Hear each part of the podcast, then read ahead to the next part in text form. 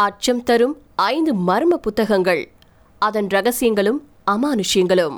சமூக வலைத்தளங்களின் காலத்துல புத்தக வாசிப்பு அப்படிங்கிறது வெகுவா வளரவே இல்லை. எனினும் டிஜிட்டல் புத்தகங்களின் வரவு வாசிப்புல ஒரு மாற்றத்தை ஏற்படுத்தி வருவதும் உண்மைதான் பல புத்தகங்கள் உலக வரலாற்றையே பாதிச்சிருக்கு. மத நூல்களான பைபிள் குரான் போன்றவைகளும் அரசியல் நூலான கம்யூனிஸ்ட் கட்சி அறிக்கை மார்க்சின் மூலதனம் போன்ற நூல்களும் உலக வரலாற்றையே மாத்திருக்கு. ஆனா இது போக நாம அறியாத புரிஞ்சு கொள்ள முடியாத மர்மமான புத்தகங்களும் வரலாறு நெடுக இருந்துகிட்டே தான் வந்திருக்கு. இது போன்ற புத்தகங்கள் யாருக்குமே தெரியாத மொழியில எழுதப்பட்டிருக்கு. இவற்றின் உள்ளடக்கம் மனித கற்பனைக்கு அப்பாற்பட்ட தகவல்களை கொண்டிருக்கு. இந்த மாதிரியான புத்தகங்கள் உலகறிந்த மொழிகள் இல்லாம ஒரு ரகசிய குறியீட்டில் எழுதப்பட்டிருக்கு. இது வரலாற்று அறிஞர்களுக்கே சவால் விடும் புத்தகங்கள்.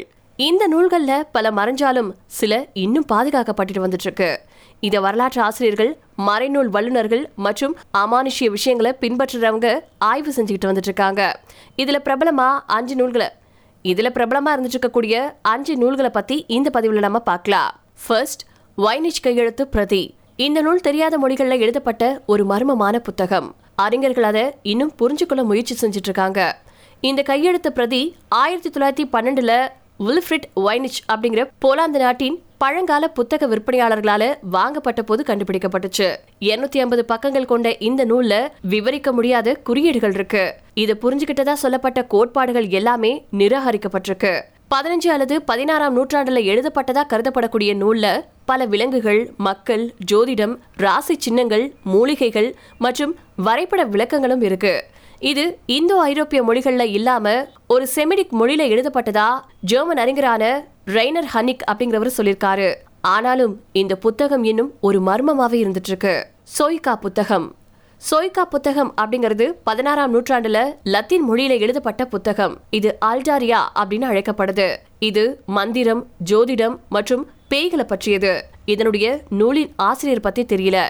இந்த நூல் ஆயிரத்தி ஐநூத்தி எண்பதுகளின் முற்பகுதியில ஜான் டி அப்படிங்கிற அறிஞரால முதன் முதல்ல வாங்கப்பட்டுச்சு. அவரு ராணி எலிசபெத் ஒன்னின் ஆலோசகரா வேலை செஞ்சிருக்காரு. அவர் தன்னுடைய முழு வாழ்க்கையிலையும் அந்த புத்தகத்தின் ரகசியங்களை புரிஞ்சுக்கொள்ள முயற்சி செஞ்சாரு. இருந்தாலும் அவரால் கூட புத்தகத்தின் கடைசி முப்பத்தி ஆறு பக்கங்களை புரிஞ்சுக்கொள்ள முடியலையா? ஆயிரத்தி அறுநூத்தி ஒன்பதுல இவர் இறந்ததுக்கு அப்புறமா புத்தகம் தொலைஞ்சும் போச்சு. ஆயிரத்தி தொள்ளாயிரத்தி தொண்ணூத்தி நாலுல இந்த நூல் ரெண்டு இடங்கள்ல கண்டுபிடிக்கப்பட்டுச்சு.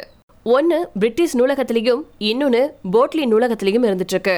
இருந்தாலும் சோய்கா புத்தகத்தின் மர்மம் இன்னும் நீடிச்சிட்டு தான் இருக்கு. யார் இதை எழுதுனாங்க அப்படிங்கிறது தெரியல. நூலில் இருக்கக்கூடிய முப்பத்தி ஆறு அட்டவணைகளும் அவற்றின் மந்திர வார்த்தைகளும் என்ன பொருள் அப்படிங்கிறது இன்னைக்கு வரைக்கும் யாருக்குமே தெரியாது.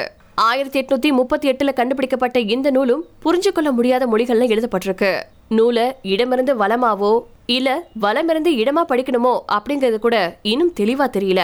இந்த நூல் நானூத்தி ஐம்பது பக்கங்கள் இருக்கக்கூடிய கையெழுத்து பிரதி ஆயிரத்தி எட்நூத்தி முப்பத்தி எட்டாவது வருஷத்துல ஹங்கேரியன் அறிவியல் அகாடமியில முதன் முதல்ல கண்டுபிடிக்கப்பட்டுச்சு. கையெழுத்து பிரதியில போர்கள் மற்றும் மத கருப்பொருட்கள் பற்றிய தொண்ணூறு கருத்து படங்கள் இருக்கு. மொழியாளர்கள் கடுமையா முயற்சி செஞ்சும் இந்த நூல்ல இருக்கக்கூடிய ஒரு வார்த்தையை கூட புரிஞ்சுக்கொள்ள முடியல.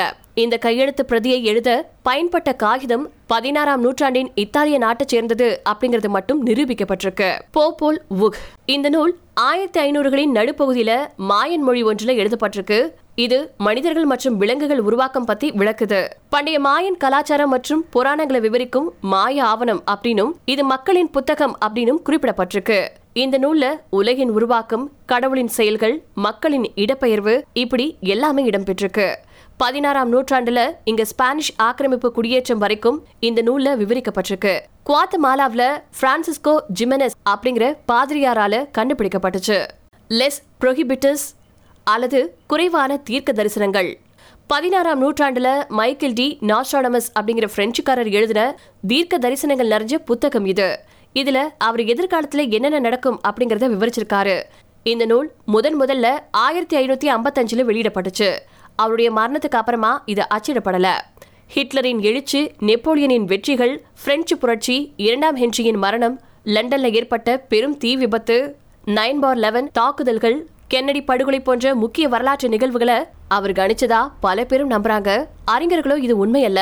அவருடைய கணிப்புகள் அனைத்துமே தவறான விளக்கங்கள் அல்லது தவறான மொழிபெயர்ப்புகளோட மக்களிடையே பரப்பப்பட்டிருக்கு அப்படின்னு சொல்லியிருக்காங்க.